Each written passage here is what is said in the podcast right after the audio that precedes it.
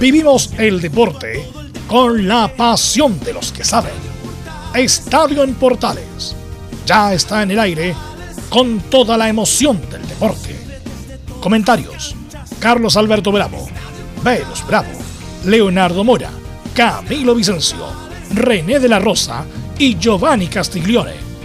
Reporteros: Luis Felipe Castañeda, Nicolás Gatica, Felipe Holguín, Laurencio Valderrama, Juan Pedro Hidalgo, Rodrigo Jara, Rodrigo Vergara y Alfonso Zúñiga.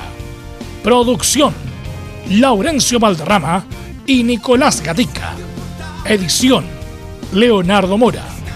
Dirección: Carlos Alberto Bravo. Estadio en Portales es una presentación de Ahumada Comercial y Compañía Limitada, expertos en termolaminados decorativos de alta presión.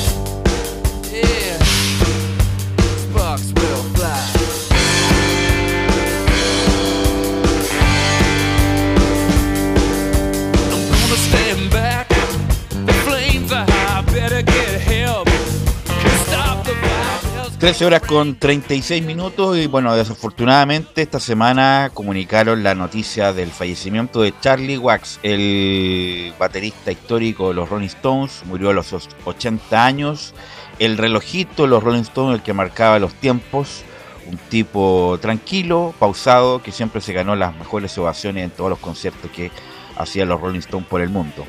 Eh, un tipo que eh, salió influenciado por el jazz, por el soul, que era músico profesional cuando salió a los Rolling Stones con la mano de Keith Richards y Mick Jagger. Vamos a, a escuchar los temas donde, pues, es una selección especial, no es, no es aleatorio, donde, donde se destaca más la batería. Uno, un tema este es del, del Voodoo Lounge del noventa y cinco, eh, donde lleva más que, más que cualquier cosa el ritmo Charlie Watts. Así que el histórico baterista de los Rolling Stones lo vamos a recordar en los viernes musicales de Estadio Portales. Y como siempre, y como siempre mucha información, así que pasamos a saludar a nuestros compañeros. Luis Felipe Castañeda, ¿cómo está la Universidad Católica, Luis Felipe? Muy buenas tardes, Velus, un saludo a toda la gente que nos escucha en Estadio Portales. La Católica que se prepara para volver a jugar de visitante, donde es de los peores del campeonato. ocho jugados, seis perdidos y solo dos ganados. Mañana a las tres de la tarde frente a Palestino tendremos declaraciones de Diego Valencia y el posible once de Gustavo Poyet. Gracias, Luis Felipe, y saludamos a Nicolás Gatica, ya que Colo Colo tiene un partido importante el fin de semana. ¿Cómo estás, Nicolás? Sí, buenas tardes a toda la gente que está en Portales. Claro, en Colo Colo escucharemos el, el medio español, medio sueco también ahí de Mico Albornoz, que habló de varios temas en Colo Colo. También la respuesta, o mejor dicho, sí, la respuesta del presidente del Club Cesari y también de Blanco y Negro del Mundo Valladares ante la negativa de la N F P de cambiar la final o la hipotética final de la Copa Chile del próximo fin de semana. Así que de eso y más hablaremos aquí en Estadio en Portales. Ok, Nicolás, y saludamos a Leonardo Mora, que esta vez nos va a traer toda la información de la U, porque además habló el Huevo Valencia, Leonardo. No, se nos fue Leonardo. Tal cual, y decía ahí que sí. El Huevo Valencia habló justamente de lo que dijimos al cierre del programa ayer, de la baja del Cachila Arias para el partido del fin de semana y obviamente del rival, pues de Guachipato, una cancha compleja. La situación de los jugadores que se pueden ir y qué pasa con la U que no lleva jugadores a la selección. Eso revisaremos en el informe de la U en Estadio Portales. Gracias, Leonardo.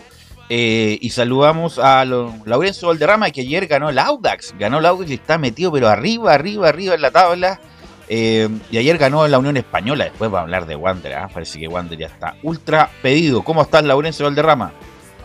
Hola, ¿qué tal, Velo? Gusto de saludarte a ti y a todos quienes nos escuchan en el Estadio Portales Edición Central. Justamente fue y está siendo una buena jornada para las colonias, porque por un lado el Audax venció a La Serena con un doblete del gran Joaquín Montesinos para encaramarse al tercer puesto de la tabla, y la Unión Española celebra por dos. Eh, primero por la victoria ante Santiago Wander, eh, tendremos reacciones de César Bravo, y también eh, este viernes fue confirmado oficialmente José Luis Sierra como nuevo director deportivo del club. Vuelve Eh, a su casa el Coto Sierra. Estimas en Estadio en Portales.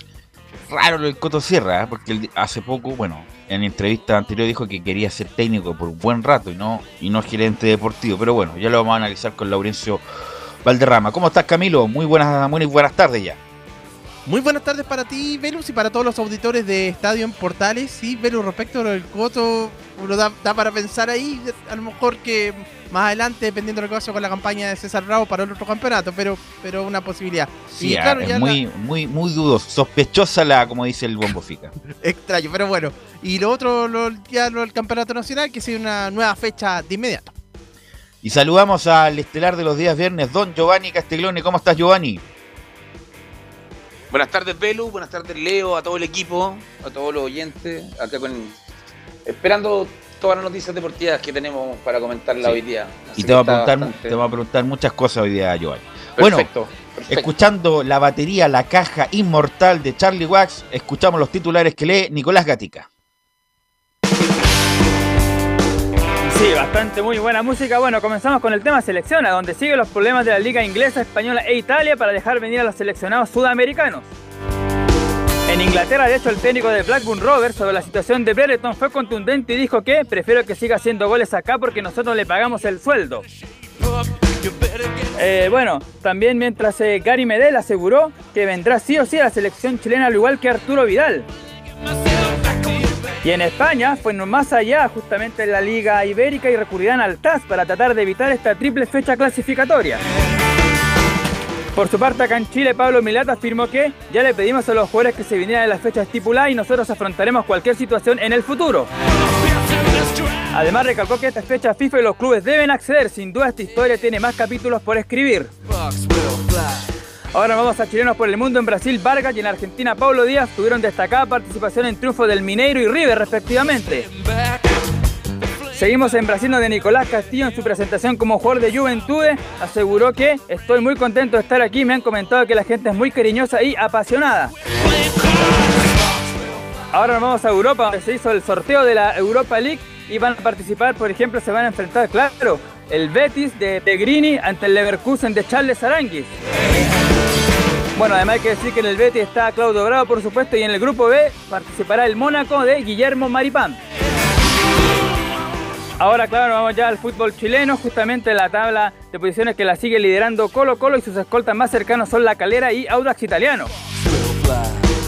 O'Higgins tuvo su primer triunfo en la era Miguel Ramírez a Everton, que viene en baja. Además, redebutó el Tuco Hernández en el cuadro rancagüino.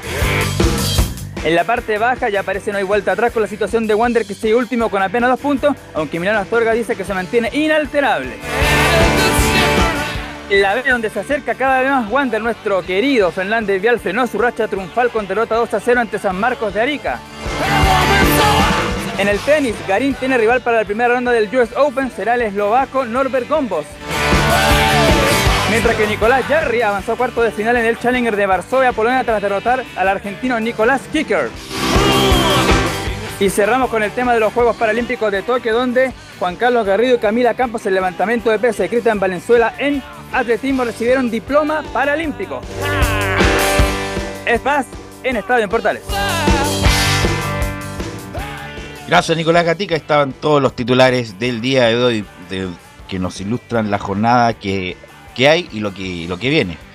Bueno, eh, la noticia mundial que se dio hace, ¿qué? Una, una hora de haber sido, o menos de una hora, es justamente la llegada de Cristiano Ronaldo al Manchester United. Uno pensaba que iba a estar en el Manchester City, todos lo daban por hecho, prácticamente City, y hay un vuelco, entre comillas, y vuelve al Manchester United. Y le pregunto primero a Camilo, después a Giovanni, bueno, ¿qué te parece esta noticia? Que incluso había, ya los hinchas del United habían hecho cadena, incluso hay un video donde se quema la, la camiseta del United.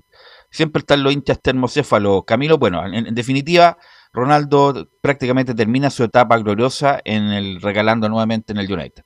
Sí, pues vuelve al club donde, donde los últimos años de, estuvo, donde precisamente brilló, también antes de irse al Real Madrid, donde disputó finales de, cha, de Ligas de Campeones.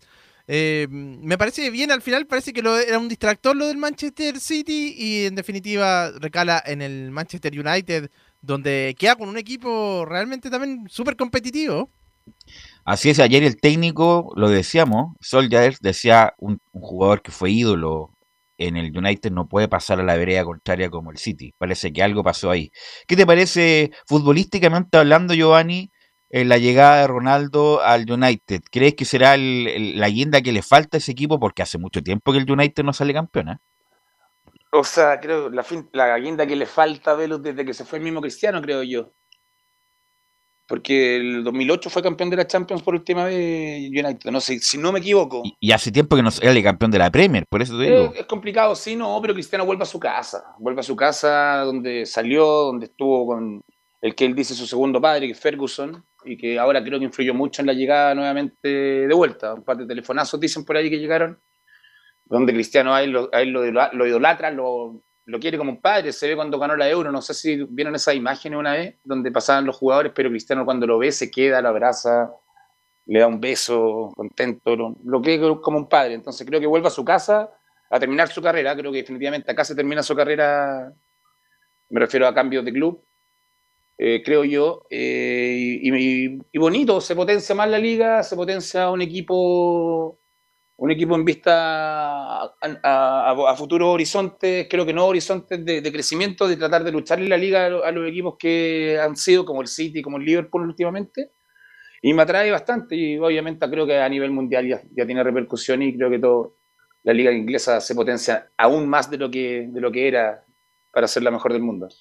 Hay que ponerle un, un sobrenombre a Laurencio Valderrama, porque siempre el, el momento, manda siempre en el momento justo el dato exacto. Bueno, justamente Cristiano Ronaldo ganó la Champions en el dos mil ocho, le ganó por penales al Chelsea, me acuerdo perfectamente esa final donde se le fue a, a, a, a, al central del, del Chelsea cuando tenía el, el penal para ganar la... Terry, justamente, se le fue a él, se cae incluso. Y el dos mil once, devuelve, claro, el, el dos mil once llegó a la final en Roma, y perdió justamente con el Barcelona de Messi. Fue la última final del para el United. Ese fue el gol de cabeza de Messi, ¿no? El gol de cabeza de Messi, justamente. Y el United no es campeón desde la Premier, desde la temporada dos mil doce dos mil trece. El Laurencio Mático, lo vamos a poner así, o algo así. Eh, ¿Qué te parece a ti, Belu, la llegada de Cristiano? Sí, bien. Era, era muy raro lo que pasaba en Italia. Bueno, tú que conoces bien cómo es la idiosincrasia italiana, los italianos se querían deshacer de Ronaldo, digamos las cosas como son, estaban saliendo muy caro, muy caro, y decían, bueno, la, nada en duda de la capacidad futbolística de Ronaldo, pero tampoco, tampoco fue lo tan relevante como, por, por ejemplo, la Juventus contrata a Ronaldo para ganar la Champions, y quedó eliminado en cuartos de final.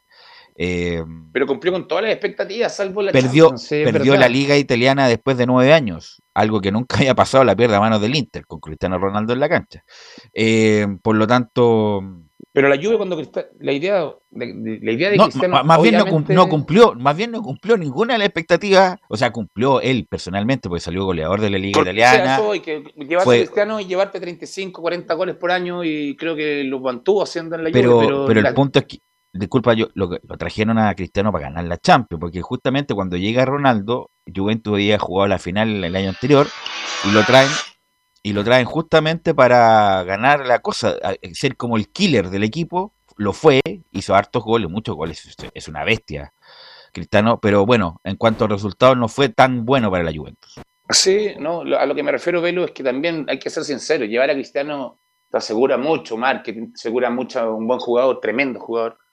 Eh, te asegura de todo, pero no te asegura copas si el equipo no se potencia aparte de más de Cristiano, y, y creo que en este momento el fútbol italiano está una marcha un, un, uno o dos peldaños abajo del otro equipo que están peleando eh, la Champions, y eso influye también. Sí, mira, se fue, se fue Lukaku, Camilo, del Inter, que era la, sí. que era, que era, que era, que era la Europa, figura, se va Cristiano, queda, queda, queda una liga como ex, ex, ex, exenta de estrellas, Camilo. Sí, queda la, la, la, tanto la italiana como la, la española, con estos dos que se fueron de justamente Messi a Francia y Cristiano Ronaldo ahora a Inglaterra, y quedan fuertes justamente la Premier, que bueno, que ya venía siendo eh, muy fuerte en los últimos, con los últimos años, y lo mismo ahora la, la francesa. Bueno, ahora, aunque la española lo más probable y lo más seguro es que Mbappé llegue al Real Madrid, así que por lo menos ahí tienen una superestrella en, en esa liga. Así que bueno, eh, es, la, es, la, es la noticia del Mundial en este momento, que Cristiano Ronaldo eh, va a regalar nuevamente en el Manchester United. Y ahí está lleno de figura, Giovanni, ¿eh? Está, bueno, está el, el Fernández, el portugués, que es muy bueno, ¿ah? ¿eh? Eh, sí, patea, él patea eh, todos los penales, eh, ojo. Se lo llegan a está Rashford, está... Viene eh, subiendo poco a poco el United de está la Marcial, últimas dos temporadas. Sí. Está Marcial, no, tiene buen equipo. Yo creo que lo que le falta al United es un buen técnico. Yo creo que ahí le un técnico de categoría como Guardiola, como... Eh, como, bueno, el mismo Carlo Ancelotti, una cosa así. Un y ahora saber de qué va a jugar Cristiano, sí. El Cristiano que se fue de United no es el mismo que vuelve. Pensamos que en la Juve, Pirlo cuando se quiso quedar, cuando lo quiso dejar, le ofreció jugar de nueve, de qué quería jugar él, acomódate, ya no por la orilla. Él pidió un nueve y medio. ¿Cómo andaría en el vial Cristiano Ronaldo? Eh, Cristiano tendría que pelearse el puesto con Loyola, así que sería complicado. Claro, sería banca, partiría en la banca Cristiano Ronaldo. Tiene que adaptarse al fútbol chileno, que no creo que se adapte muy, claro, muy fácil. Claro, sí. No lo vería ahí en el vial a, a Cristiano Ronaldo. Bueno, eh, así que bueno, esa es la noticia. El mercado también puede nuevamente explotar con la... Pronto, yo creo que la próxima semana debería eh, ya pronunciarse el Real Madrid respecto a la llegada de Mbappé al Real Madrid, que es casi doscientos millones de dólares. Ya, una cuestión ya eh, media... grotesca en cuanto a, lo, a los números que se manejan. Eh, bueno, lo que quisiera tocar ayer, no se tuvo la oportunidad, ayer vi el partido casi íntegramente de Santiago, bueno, lo vamos a analizar cuando esté de las colonias con Laurencio, pero quiero compartirlo con ustedes, muchachos, respecto a la situación de Wander. ¿Ah? Wander tiene dos puntos, Camilo, no sé si tuviste la oportunidad de verlo, yo vi el partido de Wander, se puso en ventaja, se puso en ventaja, pero un equipo que... que sabe que va a perder, es como errar, es como verlo en las caras, es verlo en las caras de los jugadores, verlo en la cara de Milano Astorga, que trata de hacer lo mejor posible, pero a pesar de que va ganando, incluso por, por momentos tiene pasajes buenos, pero un equipo que sabe que está condenado. Es muy extraña como la vibra que tiene Wander. No sé si te parece algo parecido, eh, Camilo. Sí, yo no vi el partido completo, recuerdo con, por ejemplo, claro, eh, Wander, y después incluso hasta lo, los goles, lo, el primero luego de un doble remate que, que dejan en el área y termina convirtiendo el gol al final el, defen el jugador de la, de la Unión Española, eh, justamente, y después ya, bueno, el dos a uno, después también ya con polémica, porque sale Alarcón, sale hasta, hasta molesto con el técnico también. Eh, Así es. Es, ¿sí? Es Alarcón, hay que bajarle un poco lo, Alarcón, hay que decirle a Alarcón que no es Gary Medel, que Alarcón no es un tipo que ha hecho una gran extraordinaria carrera, no, no, no ha jugado afuera por lo que yo sé, no ha sido seleccionado, no sé qué se cree Alarcón, se cree el I F, bueno, el I F Figueroa está en la tribuna ayer, pero Alarcón se cree figura de qué, bueno, es un jugador discretísimo, la verdad se mandó Canberra ayer y sale así como si hubiera salido Messi en los minutos ochenta de partido más o menos.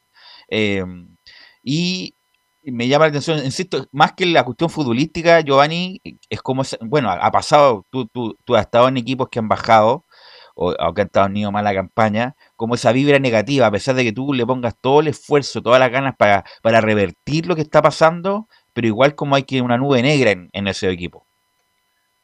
Eh, Velus, lo conversamos, el, lo dije el año pasado, me tocó estar con ese, con Vial, o sea, con Vial, con Santiago Morne en el año dos mil uno.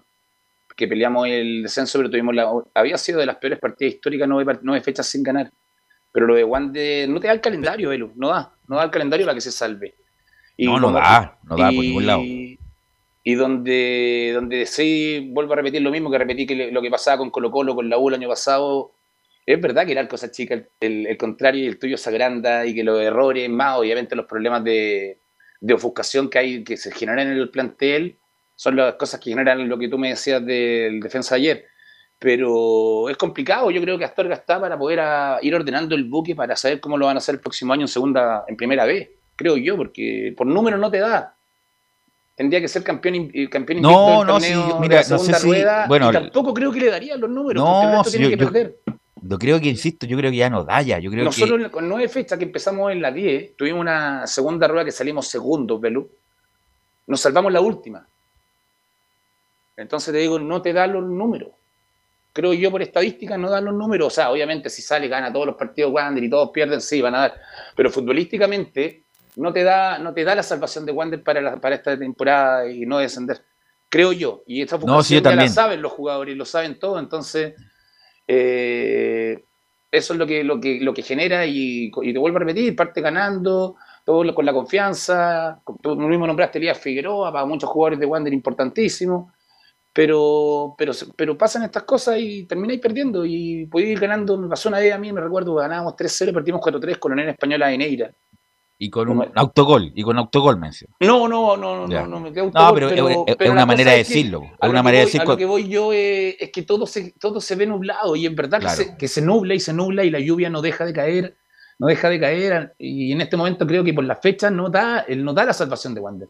Entonces, entonces debe ser más complicado todavía dentro del plantel, porque me acuerdo, semana a semana viendo la tabla, mirando los equipos, si alguien se había lesionado, buscando la quinta pata al gato para que el otro equipo se potenciara un poco.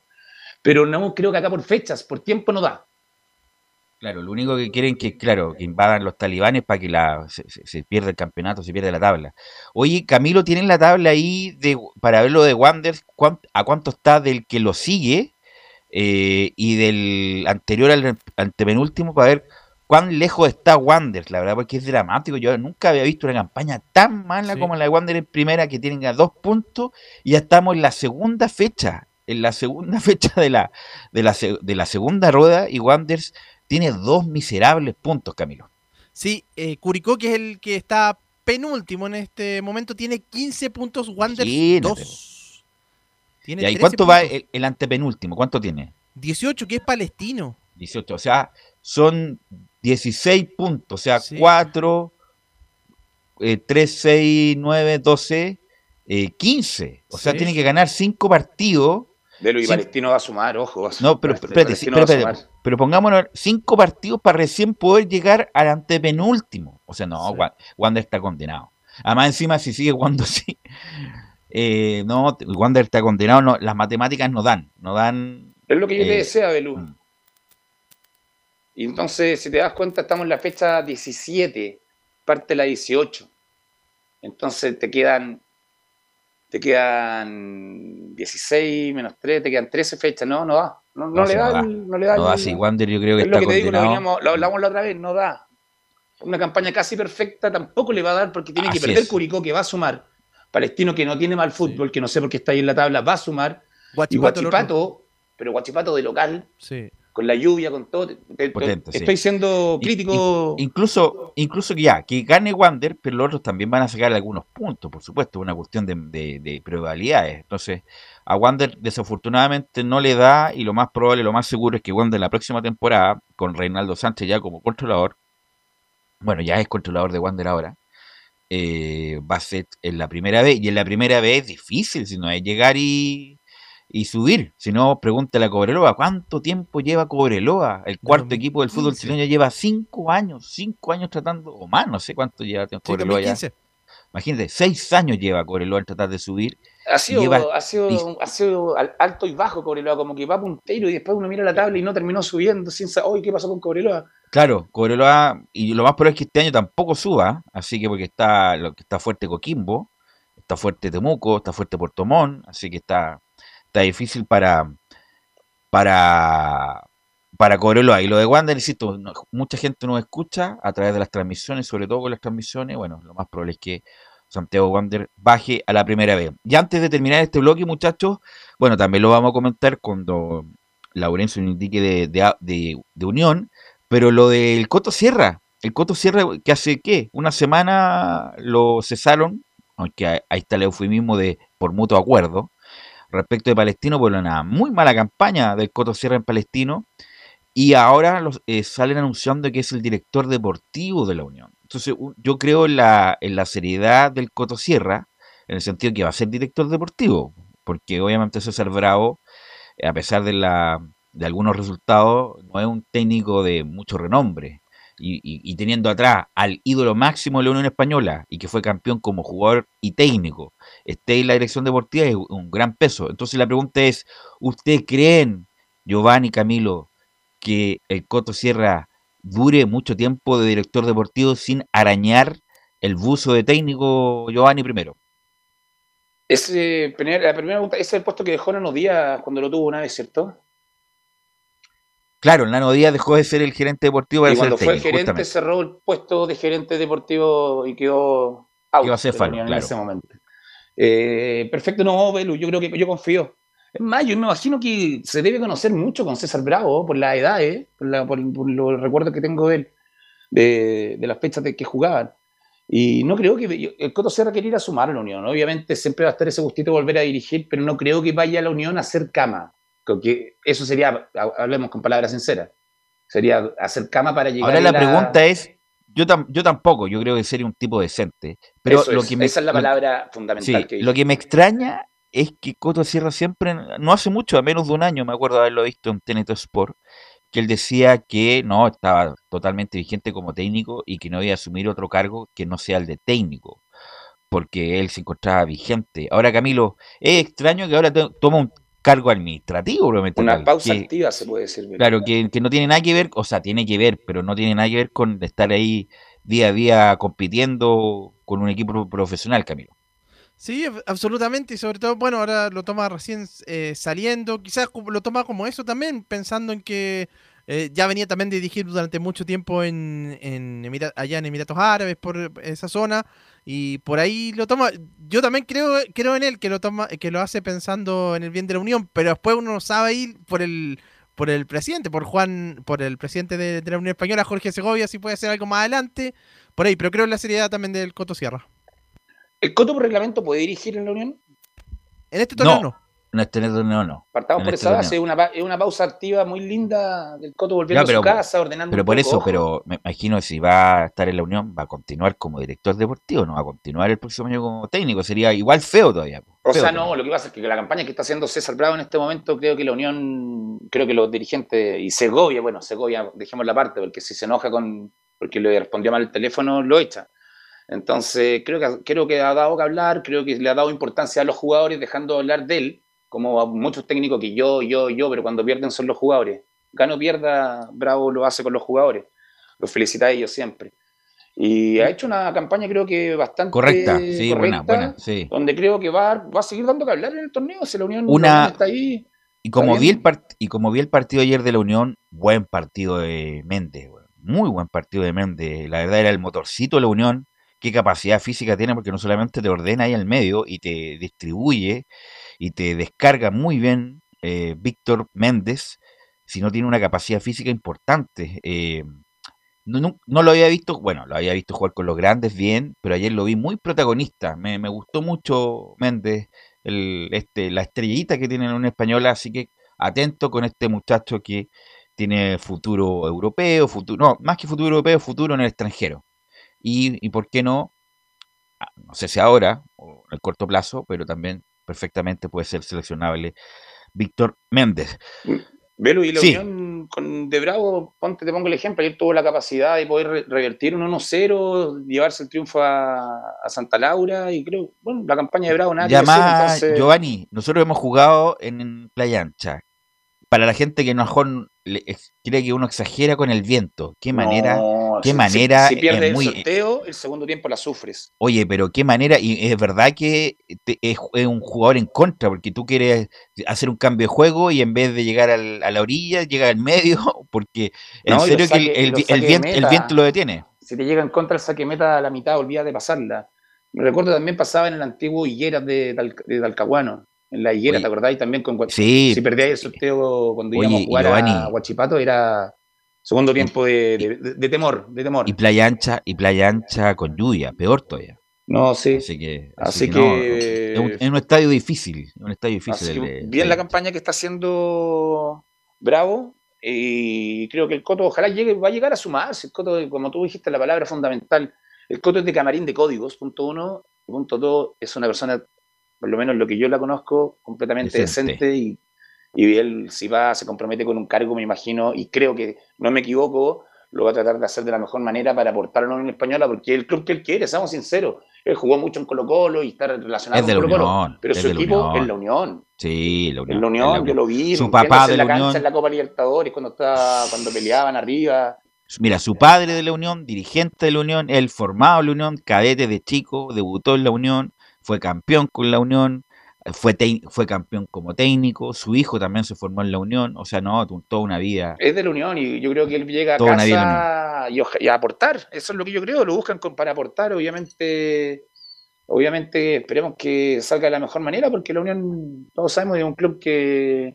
Muy interesante. Ahora, no me, no me venga a salir después, el, cuando termine el campeonato, el, el tres de enero. Bienvenido, José Luis Sierra, técnico de la Unión. Ahí se nos, lo todo que lo que hemos hablado la, estos veinte me, minutos, hay que quemarlo. Hay que quemarlo, habría que quemarlo, no. pero no creo que suceda. Con Nano Díaz sucedió que también estaba de gerente y agarró el cuerpo, agarró el, el técnico y cerró el puesto de gerente en ese momento. Dejó de existir la Unión, me recuerdo.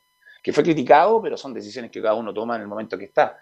Pero no creo que se repita lo mismo. El ¿A quién le hizo la cama? No, perdón. No, no le hizo la palabra. cama. Él, él adquirió eh, el, el cupo nomás del pero, sacaron eh, al no, técnico.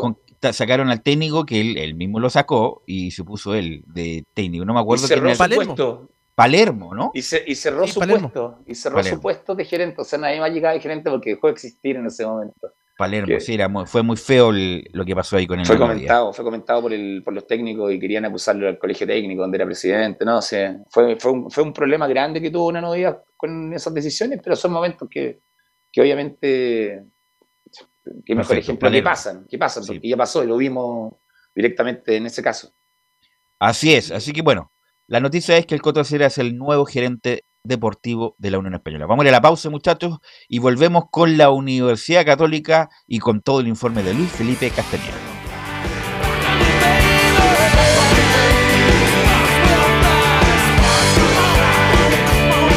Radio Portales le indica la hora. Las dos de la tarde, cinco minutos. ¿Quieres tener lo mejor y sin pagar de más? Las mejores series de televisión, los mejores eventos deportivos, equipo transportable, películas y series veinticuatro siete. Transforma tu T V a Smart T V. Llama al nueve siete tres, siete uno ocho nueve ocho nueve. Twitter, arroba Panchops. Visita doble u doble u doble u punto radiosport punto c l, el sitio web de la Deportiva de Chile. Programas, noticias, entrevistas y reportajes, podcast, radio online y mucho más.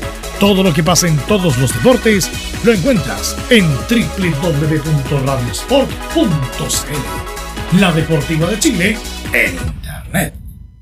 Porque lo bueno puede ser aún mejor. Prepárate a conocer la evolución de la Primera de Chile. Bienvenido a Portales Digital. Ingresa ya a doble u doble u doble u punto radioportales punto c l y descubre nuestra señal en vivo en audio y video, además del tradicional mil ciento ochenta eme. Mantente al día con las últimas informaciones de Chile y el mundo e interactúa con nosotros a través de nuestras redes sociales en Facebook, Twitter e Instagram. Recuerda doble u doble u doble u punto radioportales punto c l. La nueva multiplataforma de la Primera de Chile ahora es aún mejor. Termolaminados de León, tecnología alemana de última generación. Casa Matriz, Avenida La Serena, siete siete seis Recoleta. Fono veintidós, seiscientos veintidós, cincuenta y seis setenta y seis. Termolaminados de León. Desde todo Chile. Desde todo Chile. Y para todo Chile. Y para todo Chile. Portales Digital está en todas partes. doble u doble u doble u punto radioportales punto c l. Entre Marco Grande y Marco Chico, media vuelta y vuelta completa. Escuchas Estadio en Portales en su edición central. La Primera de Chile, uniendo al país de norte a sur.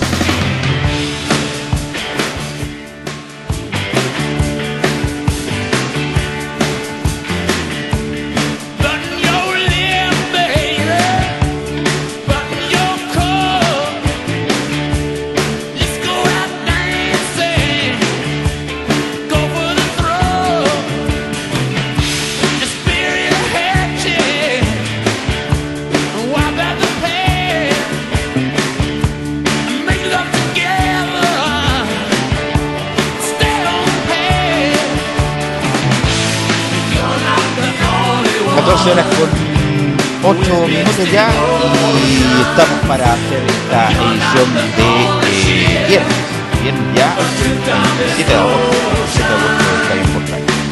Bueno, y vamos a ir con Luis Felipe Castañeda después de la excelente nota que hicimos ayer a Diego Bonanote, ¿eh? Muy muy buena la nota, habló pues, prácticamente veinte minutos habló con nosotros Diego Bonanote y nos dijo de todo. Es un tipo, es un tipo muy decente, Bonanote, que a lo mejor nunca va a expresar eh, lo que lo que lo que siente su fuero interno respecto a su actualidad en la Católica, pero fue muy decente y dejó varias cuñas el día de ayer Luis Felipe Castañeda.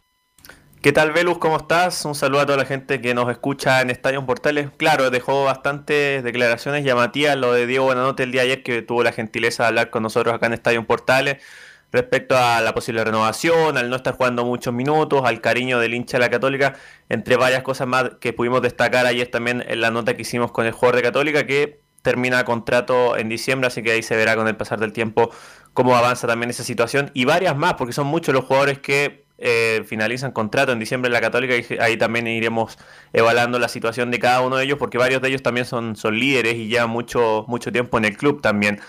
Eh, una Católica que ya luego de este empate frente a Ñublense el día miércoles eh, piensa en su próximo rival, que será Palestino, mañana a las quince horas en el Estadio de la Cisterna. Un rendimiento de Católica que se ha caracterizado por ser bastante irregular, y eso se refleja mucho en cómo le ha ido a Católica de visita en este torneo. Son ocho partidos jugados, seis perdidos y dos ganados de Católica como visitante. En la primera rueda le ganó a Palestino, eso se jugó en San Carlos de Apoquindo. Ahora tendrá que ir a la Cisterna con un Palestino que tiene nuevo técnico, que es el Pato Graf, que está peleando abajo y necesita con urgencia los puntos. Así que no será para nada un rival fácil para la Católica, que además Eh, bajó hasta el cuarto puesto de la tabla. Lo superan Audax Italiano, Unión La Calera y Colo Colo. Entonces también se torna, como lo dijo Poyet, eh, lo escuchamos post partido, es un partido muy importante y es una obligación salir a ganar. De lo contrario, se le podría empezar a complicar un poco la opción del tetracampeonato a la Católica. Oye, ¿cómo le ha ido a Católica en la Cisterna? Bueno, Camilo, ¿tú recuerdas? No, no creo que tenga el dato exacto, pero ¿sí? ¿Cómo le ha ido a Católica últimamente en la Cisterna? El año pasado ganó cuatro uno, recuerdo, con ah, terminando la primera rueda. Después, anteriormente, también con Quintero dos uno. Los, por lo menos los dos últimos han sido triunfos. Ah, ya, ya. O sea, no es un, un lugar que sea inexpugnable para la Católica, ni mucho menos, Luis Felipe. Así es, tal como dice Camilo, al menos los últimos dos los ganó. Así que no, no, no es una cancha que le complique tanto a Católica. Sí, le, el año pasado, recordarán ustedes, con Ariel Holland, Palestino le ganó a la Católica, pero eso fue en San Carlos de Apoquindo, con una gran actuación de, del Mago Jiménez, que anotó dos goles ese día. Pero la Cisterna últimamente no le ha ido mal a la Católica, pero sí, como les decía, le ha ido mal de visita en lo que va de torneo al mando de Gustavo Poyet. Eh, otro de los jugadores que ha dado que hablar en esta temporada, que probablemente está teniendo su mejor temporada, aun cuando no está jugando en su posición habitual, y nosotros lo hemos comentado bastante, es el caso de Diego Valencia, que es centrodelantero, viene jugando como extremo, y fue quien habló hoy día con la prensa en conferencia. Escuchemos la primera de Diego Valencia, quien hace un balance de lo que ha sido este año y asegura que este año he logrado mucha continuidad. Eh, bueno, siento que este año en especial he, he podido lograr una continuidad que es importante para todo jugador, eh, tanto para el ritmo futbolístico como también para la confianza. Eh, si bien no lo he hecho en mi posición natural, que es de centro delantero, siento que me he podido ir adaptando bien a, a mi posición de extremo con, con mis características, eh, poder rendir en base a lo que yo puedo hacer, a, a, lo, a lo que yo puedo ayudar al equipo. Y bueno, con el correr de los partidos siento que eh, he podido ir ayudando al equipo en, cier- en ciertas fases, tanto defensiva como ofensiva. Ahí la palabra de Diego Valencia, muchachos, que mmm, debutó el año dos mil diecinueve el, al mando de Gustavo Quintero, y esta ha sido su mejor temporada. En el torneo actual tiene seis goles, tiene veintiún años y también anotó otros dos en Copa Libertadores, algunos muy importantes como el que le hizo a, a Nacional de Uruguay o Atlético Nacional de Colombia, ambos en San Carlos. De la mejor temporada que ha tenido Diego Valencia, a pesar de que justo en esta no está jugando en su puesto habitual. Pero tiene toda la razón, porque está acostumbrándose cada vez más al puesto, incluso está de repente está como habilitando a Zampedri en varias en, en, en los últimos encuentros, convirtiendo goles, está, está mejorando Diego Valencia después de, claro, justamente de la temporada anterior que, que lo criticamos bastante. Sí, de hecho la temporada anterior Recordarán ustedes que incluso lo hizo jugar de volante interior en su momento Ariel Holland cuando no tenía los jugadores con la salida de Pinares, y ahora le está tocando jugar como extremo, pero como lo dice Camilo, se ha juntado muy bien con Zampedri. De hecho, se lo hemos preguntado en conferencia tanto a Gustavo Poyet y al mismo Fernando Zampedri cómo se ha ido dando esta dupla entre Zampedri y Valencia, que a ratos son dos nueves dentro del área, después Valencia se abre más para la izquierda, y los dos han coincidido también en que se ha formado una muy buena conexión entre los dos delanteros. Zampedri y Valencia son los actuales dos goleadores de Católica, los dos, le, los dos han venido anotando con frecuencia y también se han juntado muy bien, Valencia asistiendo al mismo Zampedri, tirándole muchos centros desde la banda izquierda. Entonces ahí se ha formado una buena conexión entre ambos delanteros que tiene la Católica. Y una pregunta, disculpa Luis Felipe, para Giovanni, que muchas veces se habla de que, bueno, si lo sacan de su puesto natural le pueden hacer un daño. Pero justamente si este Valencia se quiere alguna proyección internacional, es bueno, es bueno que tenga, eh, cumple el rol de varios puestos, de, del medio hacia la izquierda, de centro delantero, incluso hasta la derecha, viniendo de atrás. Es un tipo que le puede, ir, puede venir bien este tipo de modificaciones para, para su futuro, Giovanni. O sea, un crecimiento, un crecimiento futbolístico importante y obviamente en la forma táctica.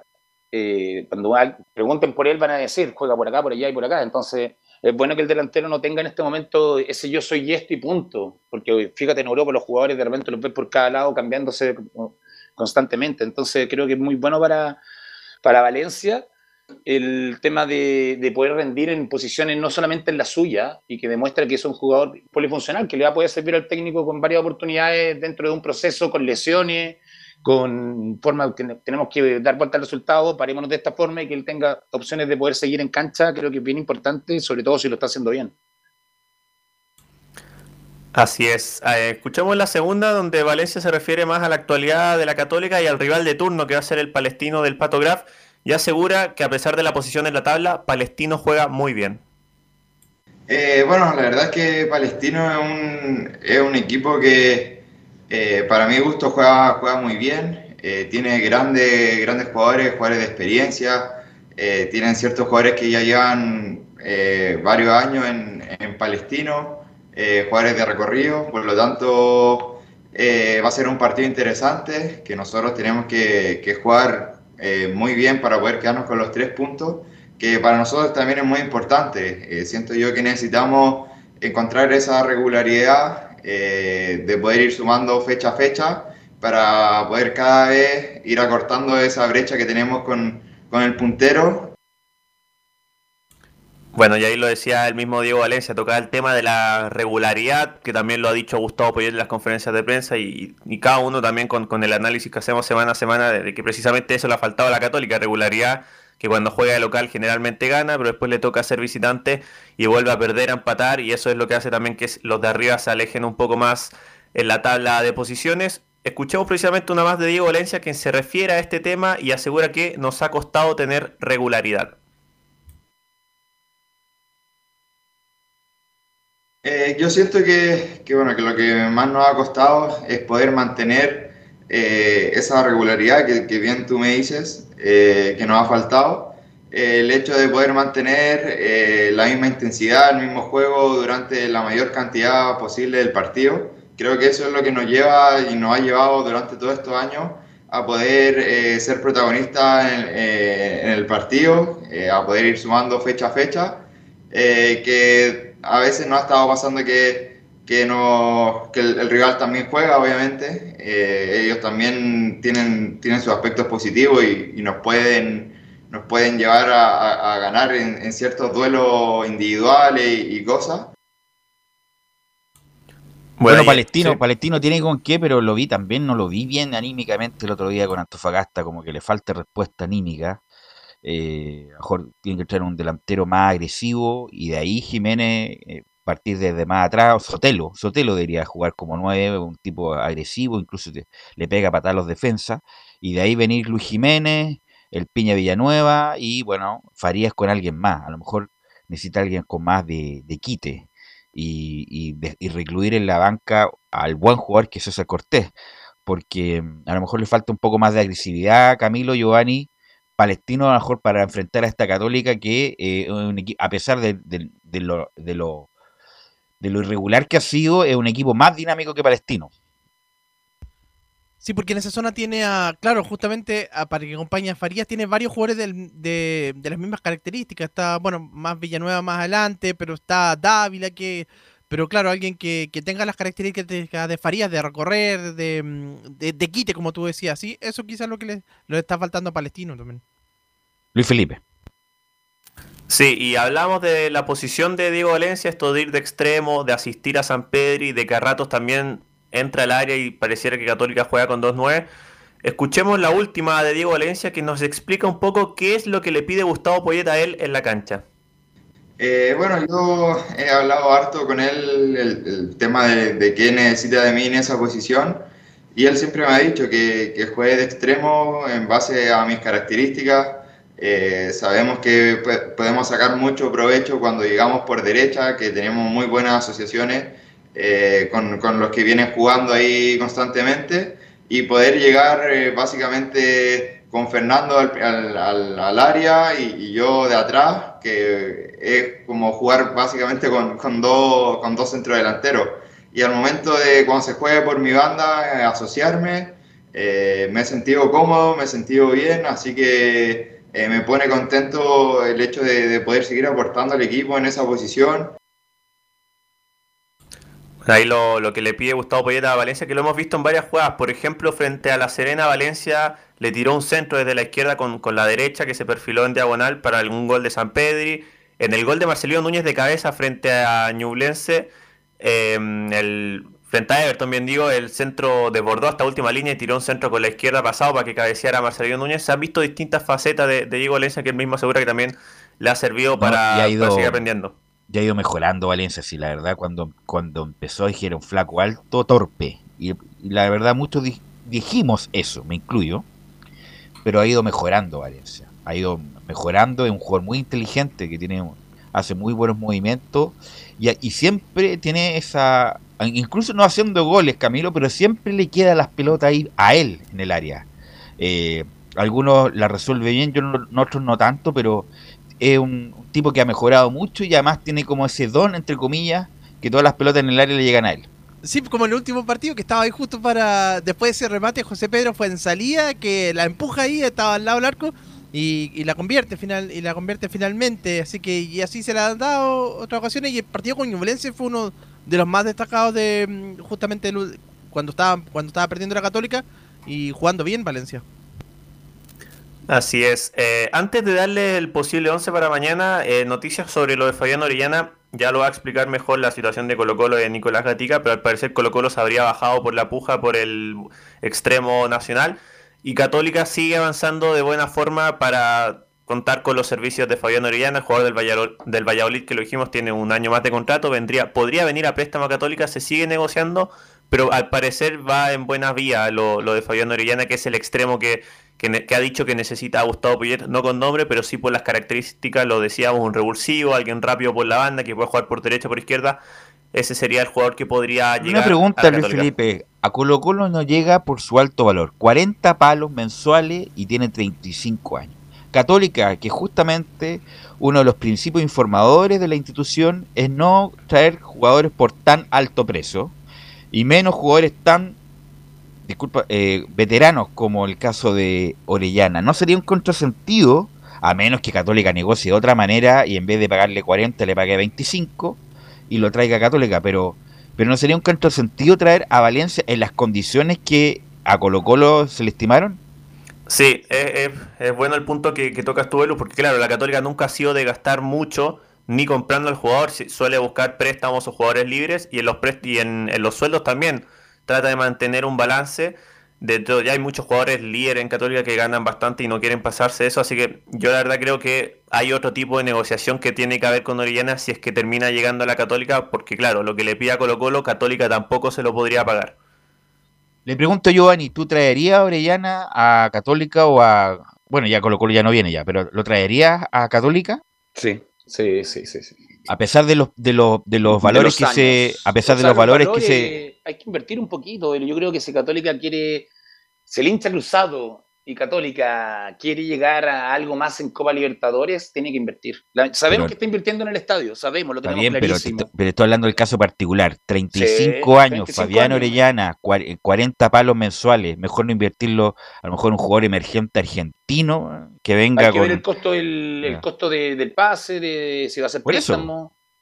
También hay que ver, claro, ver esa Pero variante. Son cuarenta palos mensuales que de, debe ser, si es que llega el, el sueldo más alto de la Católica. ¿Cuánto, cuánto, le, ¿Cuánto tiempo le queda de contrato? Capaz que se pague a media, capaz que el sueldo sea dos, veinte palos, entonces puede ser algo que puede ser conversable. Un año le queda. Pero cuatro le quedan allá. Un año. Un, un, año, año, un año. año. Entonces capaz que lo paguen a media, entonces creo que Orellana viene, vendría a subir el nivel de, de, del torneo y obviamente ayudar a Católica en temas internacionales a los que tienen que clasificar, pero no me cabe duda que, lo, que va a estar metido arriba, independiente del, del bajón que puede tener ahora, que yo creo que gran parte es del cansancio, el cansancio de tener un tricampeonato en, en la espalda, porque cuesta tenerlo, sobre todo en, en, en torneos largos. Entonces sería un aporte tremendo, Belu. Yo bienvenido a todos estos jugadores y que lleguen ahora y que no lleguen el día de mañana, como lo hemos dicho siempre. Pero va a y, llegar con treinta y cinco años, pues Giovanni no va a llegar. Pero, pero viene jugando... Va de treinta y cinco en, para treinta y seis. Bien, bien, está bien, pero viene jugando, que llega ahora, que no llegue... Yeah. Porque si no va a llegar igual treinta años yeah. más, que llega ahora. Yeah. Si todavía sigue jugando titular de repente en su equipo en España, hace goles... Eh, habilita, entonces creo que es bienvenido ahora y que tenga por lo menos dos añitos buenos acá en Chile, creo que sería una maravilla, pero también que lleguen a acuerdo, porque como tú dices, el sueldo es bastante elevado para Alto. Lo que busca Católica, y sabemos que todos que Católica está la prioridad en este momento es eh, la inversión del estadio. Luis entonces, Felipe, formas, disculpa, me encantaría, Giovanni, forma, me encantaría verlo acá. Formación para mañana. Sí, mantendría solo una duda en el lateral izquierdo, pero sería con el Zanahoria Pérez en el arco, Rebolledo, hasta Uruaga, Valver Huerta, y la duda, yo creo que va a ir eh, Juan Cornejo por la banda izquierda, en el mediocampo vuelve Saavedra luego de su suspensión por amarillas, Marcelino Núñez y Juan Leiva, los volantes interiores, fue en salida por la derecha, Valencia por izquierda y el centro delantero Fernando Zampedri. Gracias Luis Felipe, muy amable. Antes de ir con la U, con Leonardo Mora, sí. Una consulta, ustedes lo tuvieron en entrevista directo en Estadio Portales, yo no tuve la posibilidad de estar, pero ¿qué, qué le pasa a Buonanotte para, qué tiene que hacer para poder ser titular en Católica? Yo lo vi el partido pasado y uno... Lo dijimos, se pregunta. Lo, dij, lo dijimos, bueno, está en Spotify ya la, la entrevista. Eh, bueno, él, él es muy decente y él decía, bueno, el técnico sabrá y el técnico se me pone uno, cinco, diez, quince, trato de hacer lo mejor posible. Yo, él sabe dónde juego mejor y si me pone por de puntero por la derecha lo, lo, lo haré. Pero ya siempre muy respetuoso y decía que era ya resorte el técnico, él no podía hacer nada más. Un ejemplo, un ejemplo a, un lo, ejemplo, a, lo, a los jugadores que vienen subiendo y que se fijen en el líder es positivo, creo yo, entonces, de acuerdo. Yo no tuve la posibilidad de escucharlo, pero lo que tú me dices, que me, obviamente un resumen rapidísimo. No, muy decente, muy decente lo de... Lo un de ejemplo que, y que es el jugador a mirar el día de mañana, es un jugador que, como tú dices, decente, que, que, que se preocupa y que está a la disposición de que lo que el técnico diga. diga. Muchos jugadores con su currículum estarían dejando, en verdad, en palabras vulgares, la cagá en el camarín. Así es, así es, justamente. Bueno, antes de ir con Leo Mora y el informe de la U, quisiera saludar en esta, a nuestro compañero Juan Pedro Hidalgo, que el día de hoy se casó. Se casó Juan Pedro Hidalgo el día de hoy en Antofagasta, es nuestro compañero, eh, nuestro corresponsal en Antofagasta, que siempre nos da una mano. Así que un gran saludo para él, se casó y además después apareció una foto, mira, qué mejor, qué mejor canción que esa, el vals de los novios, eh, o más bien la canción de los novios, eh, y salió en, en la historia de Antofagasta, tomándose una foto con la novia. Mire qué fanático Antofagasta, salió con su novia, así que bueno, nuestros mejores deseos para Juan Pedro, que lo disfrute, que sea muy feliz. El matrimonio no es fácil, como dicen, el matrimonio es para toda la vida, pero no para todos los días, así que bueno, un saludo para él y que sea muy feliz junto a su pareja, don Juan Pedro Hidalgo. Ahora sí, vamos con don Leonardo Mora y los que nos puede informar. Sí, Giovanni, nos quiere decir algo, se quiere casar también. No, qué lindas palabras dijiste, Belu. Como... Sí. Ah, me, me dejaste helado, me dejaste con lo mismo que las relaciones de, lo mismo que las relaciones de pareja, no son para todos los días, no es para, tampoco son para todos los días, son para los mejores momentos, diría yo. Oye, pero bueno. ¿Mandaste un mensaje? No, no, pero no, en general. Ah, no, estaba preguntando. En, gener, ah, en general, en general, en general. Bueno. Muchas gracias por tu aporte a la vida, Velus. Sí, un, un pequeño aporte. Vamos con Leonardo Mora, porque habló el Huevo Valencia el día de hoy, Leonardo. Me gusta cuando hablas de, de matrimonio, Belu, ¿eh? No, yo difícilmente, lo, lo digo aquí, difícilmente me case. ¿Eh? Así no escupas al cielo, Belu. Difícilmente me case.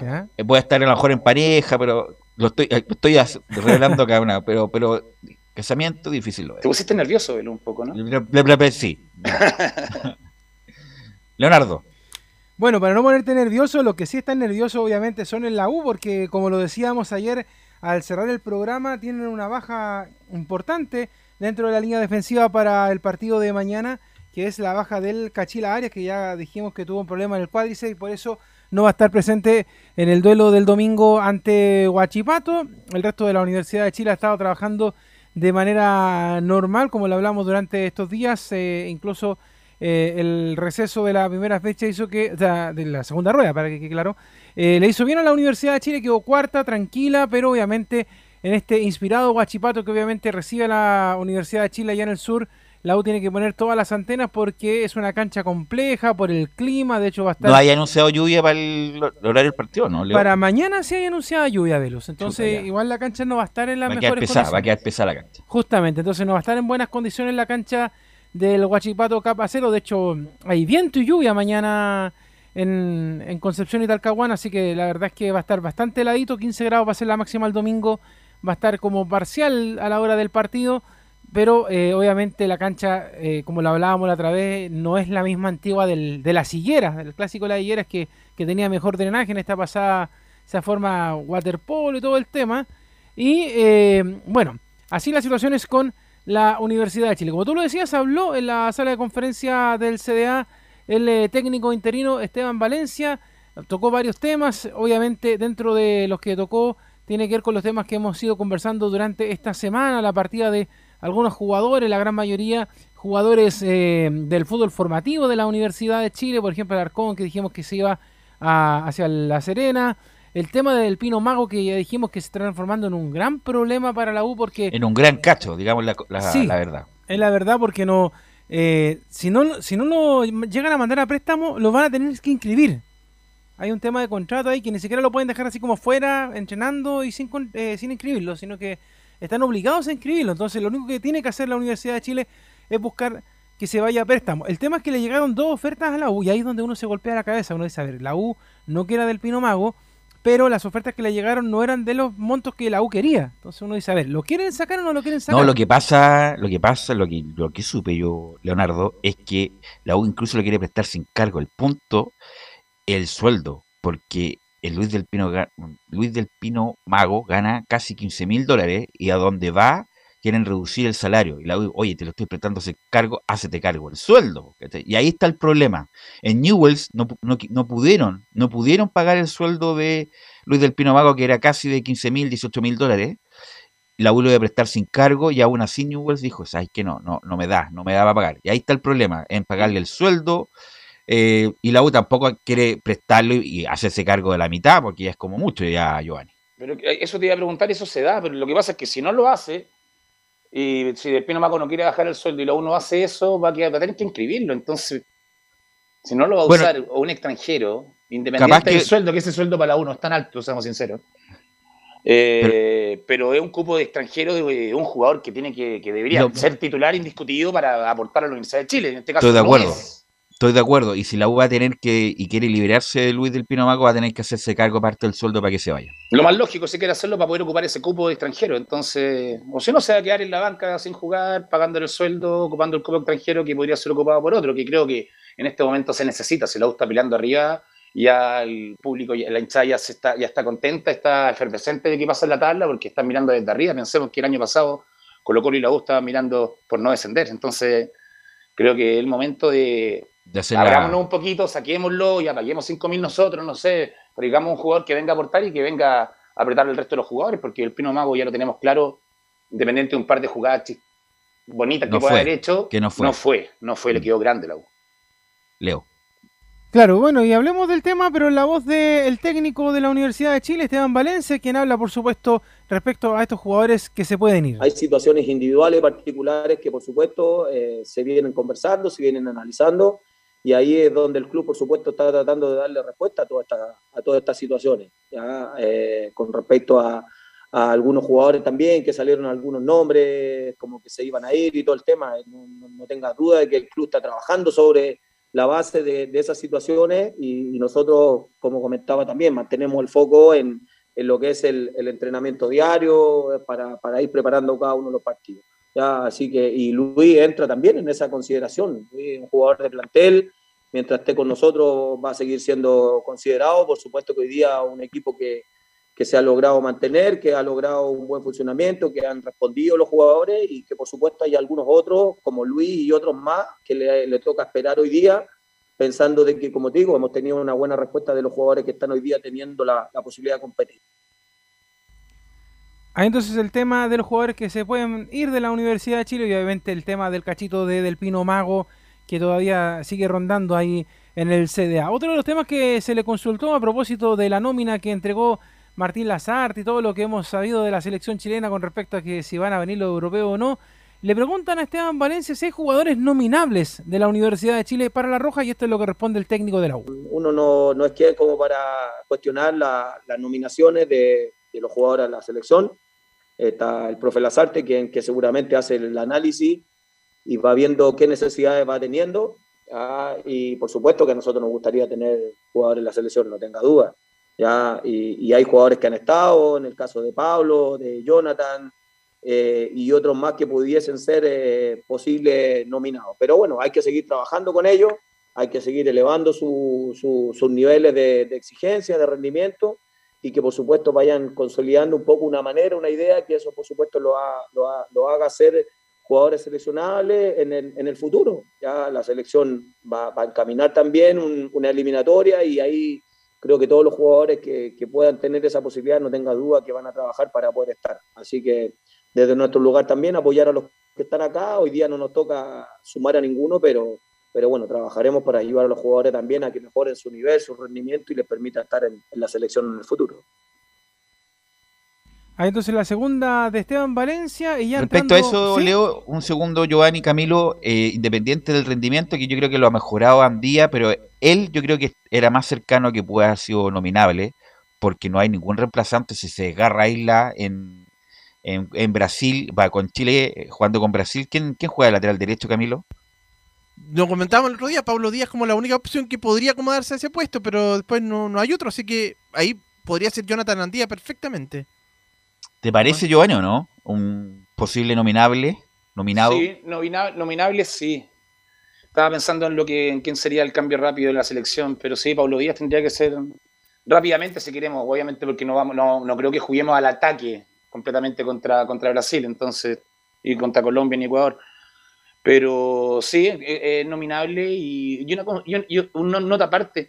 Se nota distinto ahora escuchando al Huevo Valencia, se nota que está con más confianza, que ve que el equipo está funcionando. Sí. Y estaba como hablando con, con tono de entrenador, no interino. No sé si se nota, en, por lo menos yo lo noto en la conferencia de prensa, que se ve con la confianza de tomar tomando decisiones importantes y hablando de sus jugadores de la mejor manera también. Leo. Que tiene un cambio.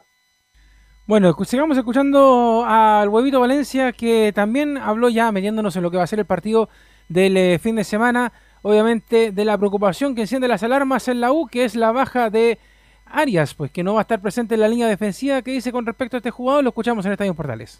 Y lo de Ramón, bueno, ha venido en la semana con, con molestias que fueron propias de, del partido de, de La Calera, por la superficie y, y lo demás. Y bueno, eh, estamos evaluando, estamos analizando obviamente su, su condición.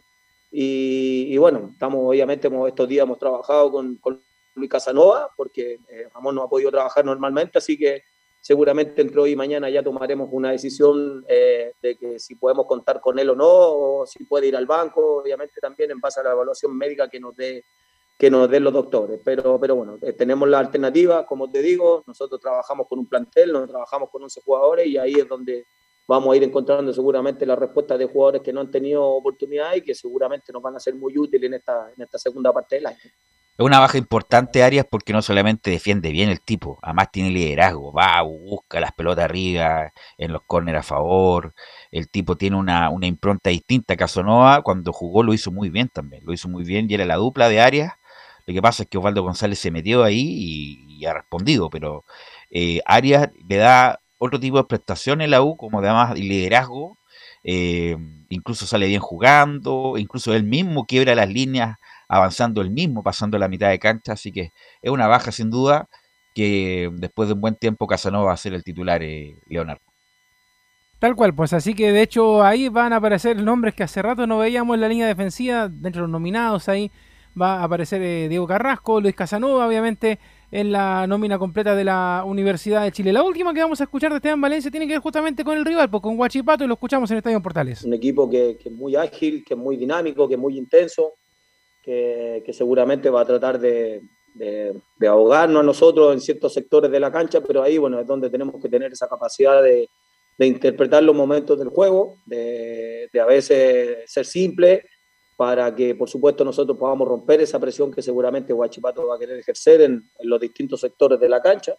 No desconocemos que por supuesto tienen individualidad y tienen jugadores que son importantes, como tú nombrabas, Cris Martínez, Masanti, eh, Poblete también, que creo que viene haciendo un buen torneo, y, y ahí en general después, bueno, han venido utilizando el último partido, una línea de tres, que, que bueno, vamos a ver si se, se mantiene o no para este partido, pero...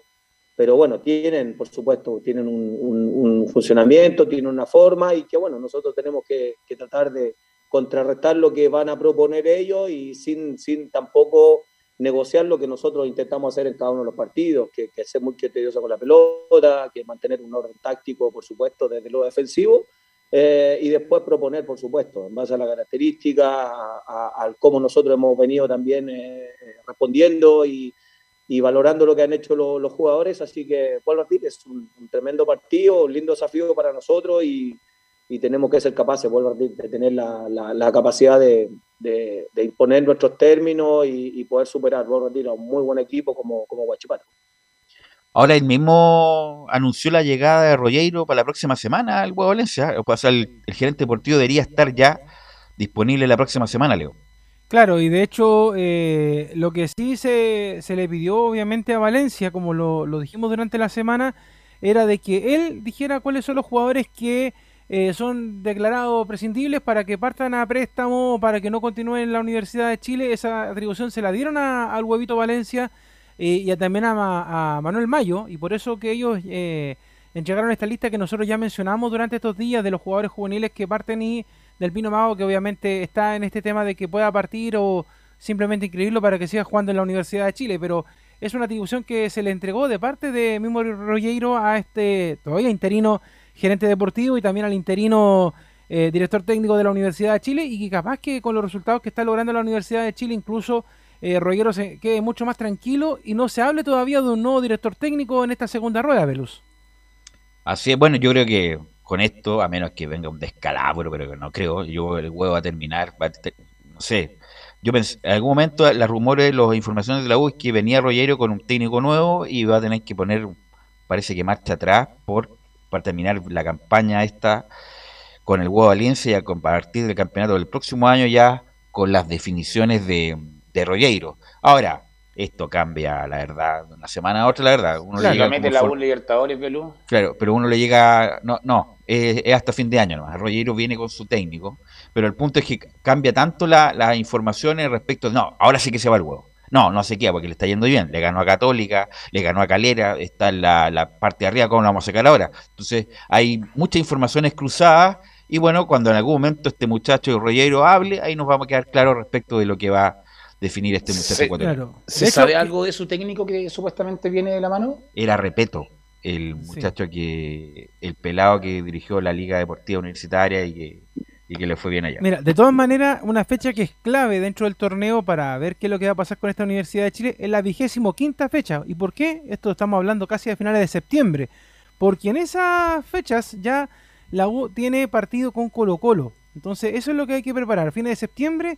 y quizás qué va a pasar con el clásico, superclásico en este caso, entonces ver qué es lo que va a pasar ahí, porque con la Católica ya le fue bien, de hecho ya es una gran vara, y con eh, la Calera, que era otro de los equipos de la parte alta, el único paréntesis que ha tenido, bueno, eh, Ñublense, y también lo que pasó con Cobresal, que quizás es lo más eh, complejo, pero obviamente queda un poco en la anécdota después del resultado que tuvo el fin de semana, pero por lo tanto ese partido con Colo Colo, cuando se esté finalizando ya el mes de septiembre, sería el partido clave para la Universidad de Chile eh, de cara a la continuidad del técnico, de ver si es que van a traer otro nombre, cómo lo van a hacer ahí, pero obviamente lo que es ahora importante, hoy veintisiete de agosto, es obviamente la continuidad justamente del lesionado Cachila Arias, la renovación de Gonzalo Espinosa, la renovación de Joaquín Larribey. Eso sí que es importante para la U, y de hecho el mismo Larribey eh, ha confesado que las cosas van avanzando bien, así que sería interesante ya obviamente conocer de manera oficial de parte de la U cuando esto ya ocurra, qué es lo que dice el presidente, qué es lo que dice el propio jugador, pero más allá de hablar con medios particulares, sino que obviamente oficializando las continuidades de estos jugadores, pero por ahora todo en veremos, muchachos. Así es. Bueno, y luego, ¿cómo va a jugar el domingo, Leono? Como lo, como lo decíamos, eh, va a jugar con la misma oncena, obviamente sacando al eh, Cachila Arias de la titularidad por el tema de la lesión, sería con Fernando de Paul en el arco. A propósito, hoy día está de cumpleaños el segundo arquero de la Universidad de Chile, Cristóbal Campos. Fernando de Paul en el arco, Jonathan Andía, Osvaldo González, y ahí entra Luis Casanova como el segundo central. Eh, Mauricio Morales, que continúa, porque recordemos que la fecha de suspensión la cumple en el siguiente partido que juegan en Rancagua, para que no se asusten los hinchas de la U. Gonzalo Espinosa, Galani Sandoval, Cañete, que esperemos nuevamente que la rompan esta Universidad de Chile como lo hizo en el partido ante La Calera, y arriba César Franco Lobos y Joaquín Larribey en la oncena de la Universidad de Chile para el duelo del día domingo a las dos de la tarde en el Guachipato Cup A cero. Así es, y transmite Portales Digital a contar de las trece cuarenta y cinco. Bueno, estaremos en acá, en tren programático ahí de partido, y nosotros entramos a las trece cuarenta y cinco para el partido a las catorce horas. Que va a ser relatado por Carlos Alberto Bravo. Vamos a ir a la pausa, Leonardo, usted, el multi, el multihombre, y volvemos con Colo Colo y con las colonias. Radio Portales le indica la hora. Las dos de la tarde, cuarenta y cinco minutos. Ahora más que nunca, quédate en casa y disfruta de algo rico sin pagar de más. Somos de la casa, una delicia al paladar. Conoce nuestra variedad de waffles, sándwiches, empanadas de horno y mucho más. Contáctanos vía WhatsApp al más cinco seis nueve, cinco cero uno ocho, tres cero cero ocho. Atendemos todas las tarjetas de crédito y Red Compra. Infórmate más en nuestras redes sociales, en Instagram y Facebook. Recuerda, somos de la casa, una delicia al paladar. Durante esta emergencia sanitaria, realicemos actividades junto a nuestros niños, niñas y adolescentes. Intentemos solucionar los problemas con diálogo y conversando sobre las emociones que surgen estos días. Que ellos confíen en sus padres o adultos cuidadores puede evitar el consumo de alcohol y otras drogas. Si necesitas ayuda, ingresa a senda punto gob punto cl o llama al uno cuatro uno dos. Senda, Ministerio del Interior, Gobierno de Chile. Visita doble u doble u doble u punto radiosport punto cl, el sitio web de la Deportiva de Chile. Programas, noticias, entrevistas y reportajes, podcast, radio online y mucho más. Todo lo que pasa en todos los deportes lo encuentras en doble u doble u doble u punto radiosport punto cl. La Deportiva de Chile en Internet. Comercial I A C y Compañía Limitada. La mejor calidad mundial en laminados decorativos. Comercial I A C y Compañía Limitada es Vertec en Chile. San Ignacio diez diez, Santa Rosa diecisiete setenta y nueve, Avenida Mata cuatrocientos cuarenta y seis y Portugal quinientos uno. Comercial I A C y Compañía Limitada es Vertec en Chile. Desde todo Chile. Desde todo Chile. Y para todo Chile. Para todo Chile. Portales Digital está en todas partes. doble u doble u doble u punto radioportales punto cl. Un acercamiento electrónico a todo lo que pasa en el fútbol. Escuchas Estadio en Portales en su edición central. La primera de Chile, uniendo al país de norte a sur.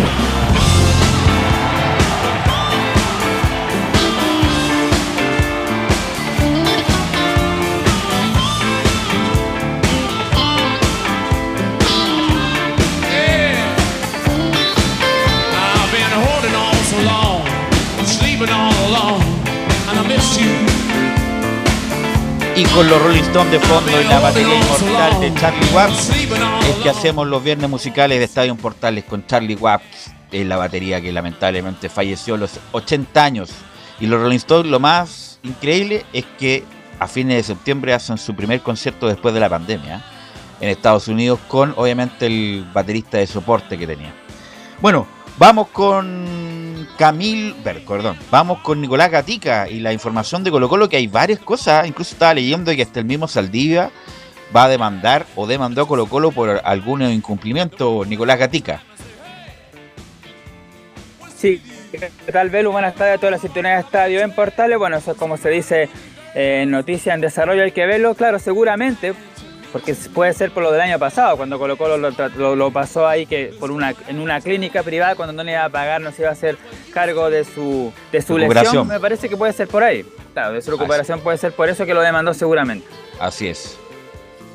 Pero hay que ver entonces ese tema. Claro, lo otro es lo que decíamos en titular y que lo comentó muy bien también en su informe Luis Felipe Castañeda, que ya no se llegó a acuerdo, o por lo menos la dirigencia de Colo Colo encabezada por Edmundo Valladares y la Comisión Fútbol decidieron justamente no eh, fichar a Fabián Orellana, no ir por el delantero chileno que juega en el Valladolid por, claro, el tema de la edad, los costos principalmente. Esa fue la gran traba por la que no llegó Fabián Orellana al equipo de Colo Colo, por lo que, claro, ya prácticamente dan por cerrado este tema del puntero, en este caso el reemplazante de Martín Rodríguez, y solamente le quedaría a Blanco y Negro ir por el nueve.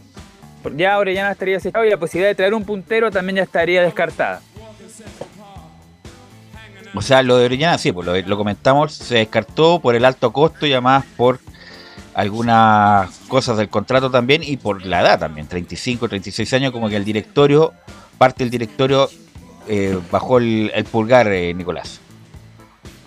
Claro, en el tema del nueve, bueno, por ahora el nombre principal sigue siendo el del brasileño Diogo de Oliveira. Había otra opción de un venezolano, Aristigueta, pero finalmente se confirma que, se, que sigue en el Puebla mexicano. Lo de Derly González, el paraguayo, aunque era más puntero, pero también ya prácticamente sería descartado, por lo que solamente el nueve que apuntan es el de este delantero brasileño Diego de, Diogo de Oliveira, que fue campeón recientemente con el Plaza Colonia. Y acá hay dos cosas. La primera es la que pone el jugador en su Instagram, en sus redes sociales, poniendo, dice, blanco y negro, y sale una foto ahí justamente del delantero brasileño, que hace como una especie de guiño, claro, que podría estar listo en Colo Colo. Eso por parte de él, pero por parte de la gente del Plaza Colonia, el, el gerente deportivo del conjunto uruguayo del Plaza Colonia, que se llama Carlos Manta, dijo que por ahora no hay ninguna oferta formal por este jugador Diego de Oliveira, que hace días que Colo Colo no se pronuncia por el jugador. Este muchacho uruguayo. Sí, dice, bueno. Sí. Claro, dice, estamos esperando que nos confirmara Colo Colo, hasta ahora no ha llegado nada, pero nosotros hicimos la propuesta y quedaron de contestar. Y hasta ahora no hemos recibido ninguna contestación, dijo justamente el gerente deportivo del Plaza Colonia, así que está en veremos ese tema. El jugador en sus redes sociales de entender que sí podría estar, pero el gerente dice que no, porque es muy difícil, o que por el momento no hay nada. Bueno, se, el muchacho estaba muy entusiasmado, el Diogo, el uruguayo, se venía perfectamente caminando, pasando la cordillera, el muchacho uruguayo de un equipo menor en Uruguay, a pasar en un equipo grande como Colo Colo, cualquiera vendría caminando, Giovanni. Lo hemos dicho siempre, que con la plata que se paga en Chile, uno ofrece en Argentina y en Uruguay, y se vienen con la mochila cruzando la cordillera caminando, la gran mayoría de los jugadores, por la oportunidad que se da, llegar a un grande, situación económica buena, entre comillas, se puede decir, un lindo país que les gusta a ellos, entonces eh, la motivación, ¿qué más motivación para llegar a un grande que está peleando el torneo y pensando en una posible futura Copa Libertadores? Nicolás. No sé, nada que decir.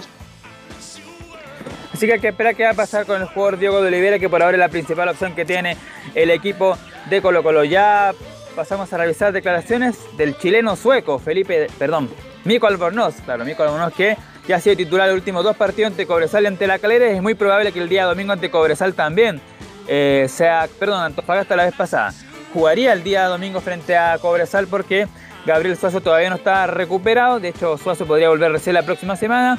Lo mismo por la banda derecha, Jason Rojas también debería estar todavía no disponible, por lo que Óscar Opasos tendría que ser el lateral derecho.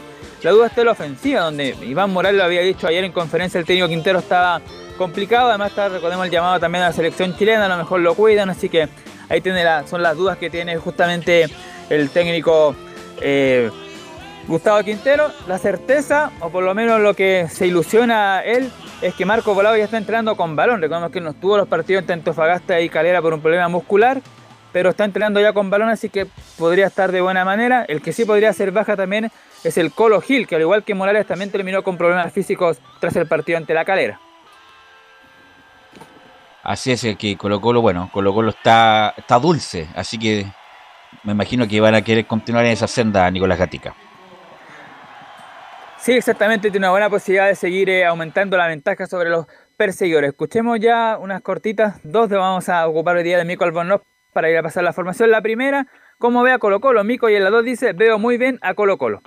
Yo lo veo, mi, mi equipo muy bien, eh, somos muy unidos, eh, estamos bien, eh, bien, en bien camino, eh, sabemos que hay muchos partidos en poco tiempo, pero estamos todos preparados, tenemos un, un plantel maravilloso que todos pueden jugar, todos están preparados y, y los que juegan siempre, eh, que todos los que están afuera apoyan lo que, los once que están jugando, eh, así que somos muy unidos, un grupo muy bueno y estamos aprovechando donde estamos ahora, en semifinal en la Copa y puntero en la Liga, así que eh, vamos a enfocar en el próximo partido, lo que viene en domingo contra Cobresal, y eh, vamos a enfocar a, a hacer lo mejor posible para ganar ese partido.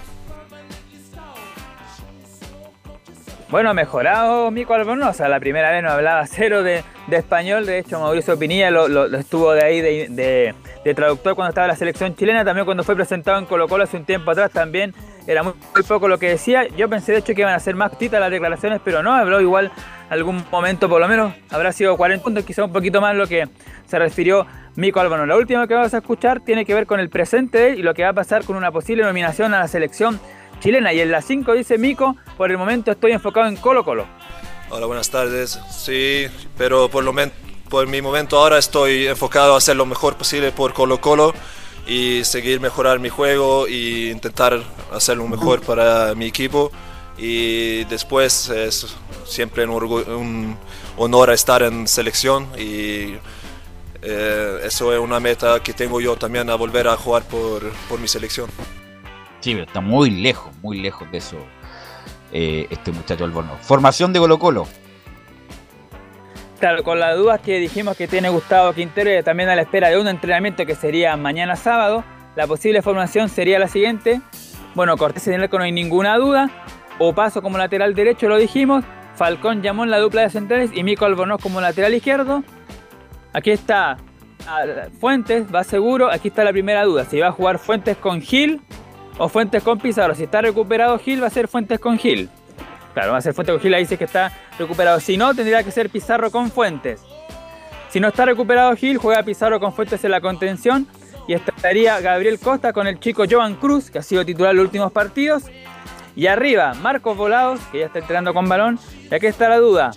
Morales, pero si no está listo Morales, no está a cien por ciento, Parragués, Arriagada podrían acompañar ahí al delantero de, de Colo Colo, a Marcos Volados. Y si no está listo, regaba, vaya, sigue. Ok, gracias Nicolás Gatica, muy amable. Buenas tardes. En treinta segundos, Giovanni, ¿es clásico Magallanes-Santiago Morning? Sí, un clásico con historia, creo yo. Desconozco en los principios del fútbol cómo se vivía en ese momento, pero por nombre un clásico, sí. En este momento están es, jugando, creo que sí, ya partió el partido, ¿no? Por eso no, tanto todavía no, por eso le preguntaba si era clásico. Para mí un clásico, clásico, sí. El clásico de los, de, los de, versus la de los de de los decanos del fútbol chileno, de los equipos más antiguos del fútbol chileno con vigencia. Así bueno, es. Vamos con Laurencio Valderrama, que nos va a informar de las colonias, Laurencio. Ahora sí, justamente eh, renovamos el saludo, muchachos, y bueno, eh, eh, les prometemos para el día de lunes las declaraciones del Coto Sierra. Sí, estuvimos escuchando algunas impresiones en algunos lives que se generaron durante su presentación. Fue presentado este día um, viernes junto a Arturo Juarroz, que es el nuevo presidente, mire, para quienes no lo conozcan, eh, asumió en marzo pasado en la Unión Española, y el gerente Luis Baquedano.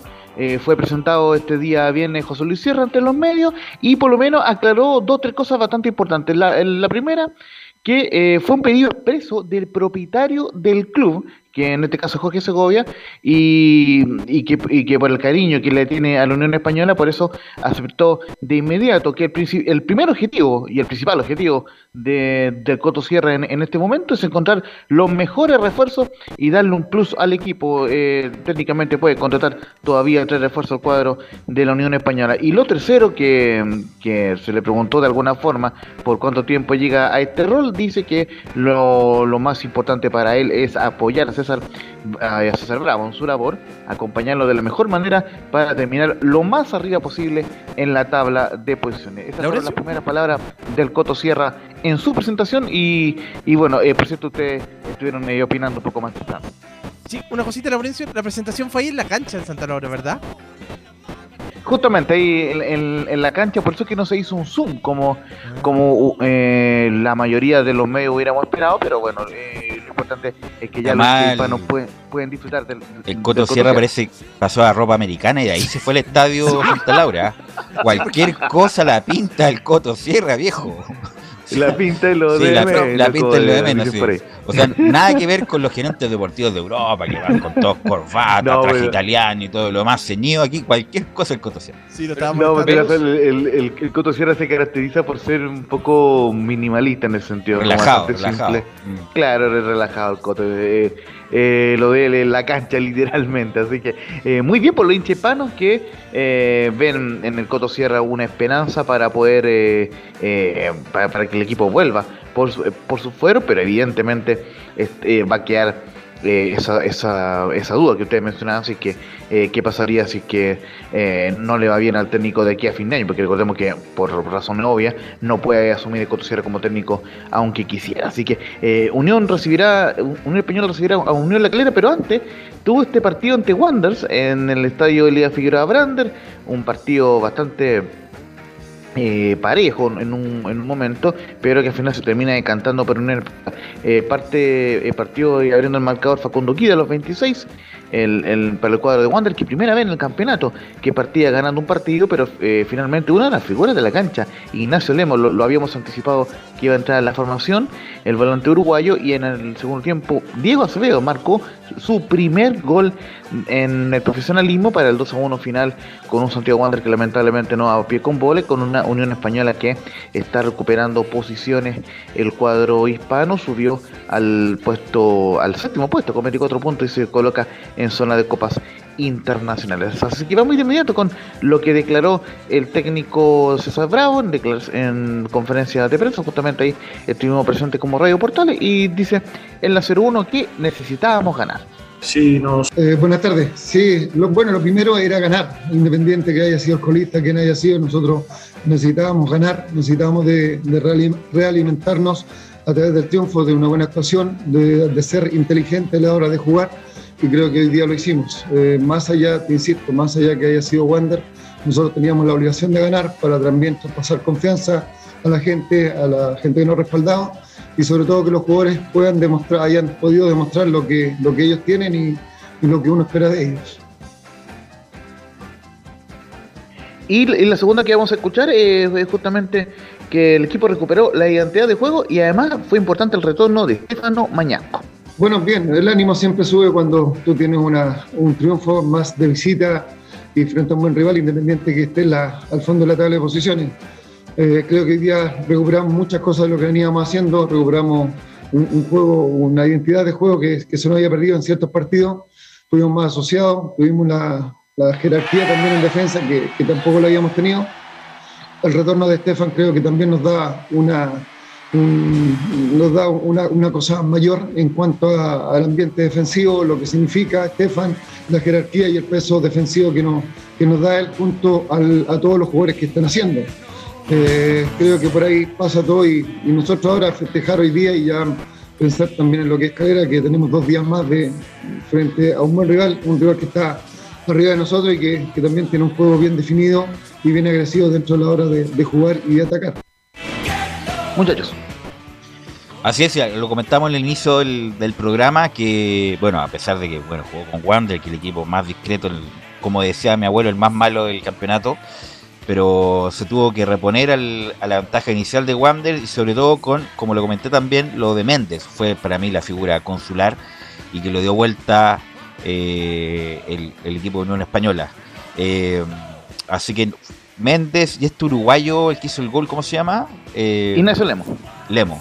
Sí, correcto jugador, pero un poco cancherito, ¿ah? ¿eh? Lemo. Eh, pero un poco cancherito Lemo, por no decir entero canchero. Pero me gustó mucho, mucho lo que hizo Méndez ayer, eh, Laurence.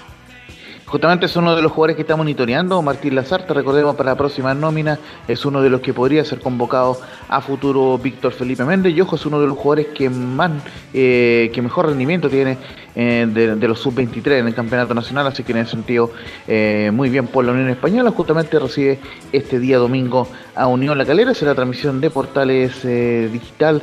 Eh, en este importante partido, o sea, eh, eh, justamente eh, el cuadro hispano recibirá a Unión La Calera el día eh, domingo a las siete de la, de la tarde. Importante partido para el cuadro hispano. Y quien también eh, festejó en esta jornada de mitad de semana eh, y, y lo hizo de muy buena, buena forma fue el Audax Italiano, que ganó dos a cero al cuadro de Deportes La Serena, eh, con dos goles de Joaquín Muñoz, de Joaquín Montesino, a los setenta y seis y ochenta y dos minutos. Ojo que no es gratuito lo, lo que decía recién en el lapsus de Joaquín Muñoz, porque eh, después de, de esta fecha es el arquero menos batido del campeonato, con solo trece goles. Recordemos que como le marcaron a Brian Cortés, quedó, quedó con catorce el golero de Colo Colo, así que muy bien por el Joaco Muñoz, la valla menos batida y el equipo que menos partidos ha, ha perdido en el campeonato, como es el Audax, solo dos partidos perdidos, así que muy bien por el cuadro verde. Y, y así lo refleja en declaraciones posteriores al, al partido el técnico eh, Pablo Villanueva Sánchez, que no habló en rueda eh, de prensa, pero sí conversó por separado con los medios, y dice en la cero uno que este era un momento propicio para ganar. Sí, considero que la fecha, pero nosotros claro, tuvimos la posibilidad de jugar ya con los resultados puestos, y sabíamos que el empate del Colo, la ausencia porque quedaba libre de la U de Chile, y el empate de Católica, para nosotros era un momento propicio para poder ganar, sabiendo las dificultades del hecho de jugar de visitante, con un buen equipo, un equipo que trata bien la pelota y que hace mucho que no gana. Eh, así que era, era un momento ideal, y por suerte lo logramos, y no, nos pone muy, muy contentos poder haberlo logrado. Y lo último que vamos a escuchar es la cero dos, donde habla que Joaquín Montesino está creciendo día a día como jugador, el autor de los dos goles. Joaquín está creciendo día a día como jugador, está creciendo porque le ha tocado jugar buenos partidos, pero también está creciendo porque le ha tocado jugar malos partidos. Esto lo hablamos permanentemente con él, eh, y él tiene que encontrar un equilibrio y lo está logrando, lo está logrando. Ojalá lo pueda sostener, no va a ser fácil. Cada vez que un jugador empieza a destacarse, los rivales, partiendo desde el entrenador, empiezan a tomar recaudos, y no tendrá una tarea fácil para, para seguir destacándose, pero nos pone muy contentos su presente, y ojalá que lo pueda sostener durante muchísimo tiempo. Eh, no soy el indicado, porque hay situaciones emocionales y afectivas que me inclinan a, a, a decir que sí, pero en definitiva supongo que el, el entrenador de la selección tendrá los argumentos necesarios como para en este momento estar eligiendo a otros jugadores, pero claro, ojalá que le llegue el momento, eh, y ojalá que rápido.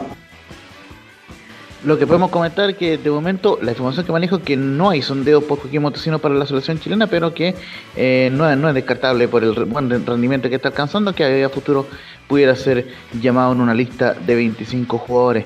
Eh, lo importante para el Audax es que recibirá el lunes a O'Higgins de Rancagua, y que en el tercer puesto con treinta y uno puntos. Y una muy cortita también de, de Palestino, que recibirá a la Universidad Católica el sábado a las tres de la tarde. Y bueno, eh, es la que teníamos guardada de, de, del Pato Graf en conferencia eh, de prensa. Justamente me, menciona que tendremos que hacer un trabajo mental importante ante Católica. Sí, no, seguramente tendremos que hacer un trabajo eh, mental importante, eh, darle descanso a aquellos jugadores que más lo necesiten, y seguir insistiendo. Le repito, creo que el trabajo es la única herramienta, al menos que yo conozco, para que las cosas puedan salir adelante.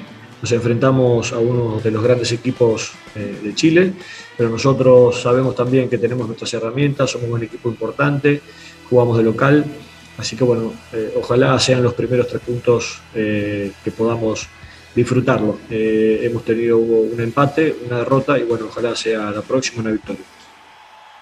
Y para cerrar, muchachos, Palestino se ubica decimoquinto con dieciocho puntos en zona de promoción y solo tres arriba de la zona de descenso directo. Entonces urge para el cuadro de Palestino eh, ganar o, o al menos sumar ante el cuadro de la Católica. Partido de disputarse a las quince horas en el Municipal de la Cisterna. Transmisión con equipo completo allá en el Estadio Municipal de la Cisterna, muchachos. Ok, gracias Laurencio, muy amable, estaremos muy atentos a lo que pasa el fin de semana y todo lo escucharemos el día lunes. Bueno muchachos, claro. Giovanni, ¿algo, algo más para terminar, eh, Giovanni, Camilo? No, sí, no. Pero había una... Bueno, dale tú Camilo, dale. Ah, bueno, había unas declaraciones de Manuel Pellegrini criticando las fechas triple, pero claro, pero esto es por la situación de, de que no hay más fechas para, para jugar la, lo que queda de las clasificatorias. Así es, fue, no es porque quisiera, es porque no se puede, no, pues es la fecha sí. que hay, Giovanni. Así es, no, pero no creo que vuelvan a hacer fechas triples después de todo lo que ha pasado, en todo caso. Así que eso, y los mejores augurios para todo el fin de semana y que vamos a estar al aire con los partidos, así que así atentos que... a Estadio Portales y los mejores deseos a todos los compañeros y a todos los oyentes de Estadio Portales por este fin de semana. Tranquilidad, Giovanni, en el fin de semana, que el mundo no se acaba. Tranquilidad, tranquilidad. Aún nos acaba, ya nos dimos cuenta que nos mantenemos vivos, así que, que todo lo que hicimos en pandemia encerrado estuvo de más a lo mejor. Por eso, por eso, tranquilidad, Giovanni, así que tranquilidad. Tranquilidad, Belus, y bueno, que viva el amor. Ok, gracias Leo por la puesta en el aire. Nosotros nos encontramos el lunes en otra edición central de Estadio en Portales.